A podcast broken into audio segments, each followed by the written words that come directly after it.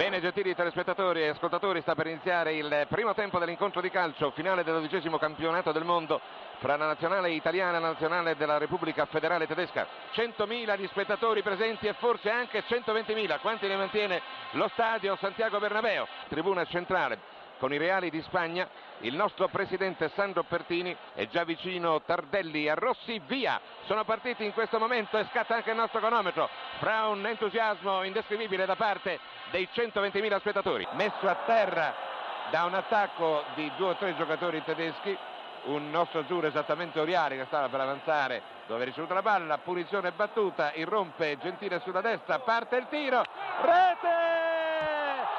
Degli azzurri,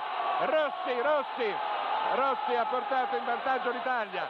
Il presidente della Repubblica Italiana è in piedi a salutare questo gol segnato dagli azzurri.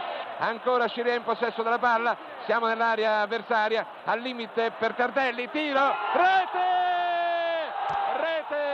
Tardelli, rete, seconda rete degli azzurri, esattamente dopo 23 minuti nel secondo tempo. Discesa di Conti veloce verso l'area, entra in questo momento in aria, rimette al centro per Altobelli che si libera in avversario, rete di Altobelli, anche Altobelli è andato a segno, Altobelli ha portato a 3 le reti per l'Italia. E ora sono 45 minuti e 13 secondi, sta per finire la partita. Siamo tutti in piedi insieme con le migliaia di italiani, avanza la Germania, l'Italia ricordiamo è campione del mondo, conquista il suo titolo sul terreno dello stadio Santiago Bernabéu e l'ha conquistato in effetti perché l'arbitro ha sottratto la palla ai giocatori azzurri, l'ha alzata verso il cielo, l'Italia è campione del mondo per la 3ª volta, per come avevamo cominciato questi mondiali, per come soprattutto ci eravamo arrivati, abbiamo conquistato un posto al sole e che sole!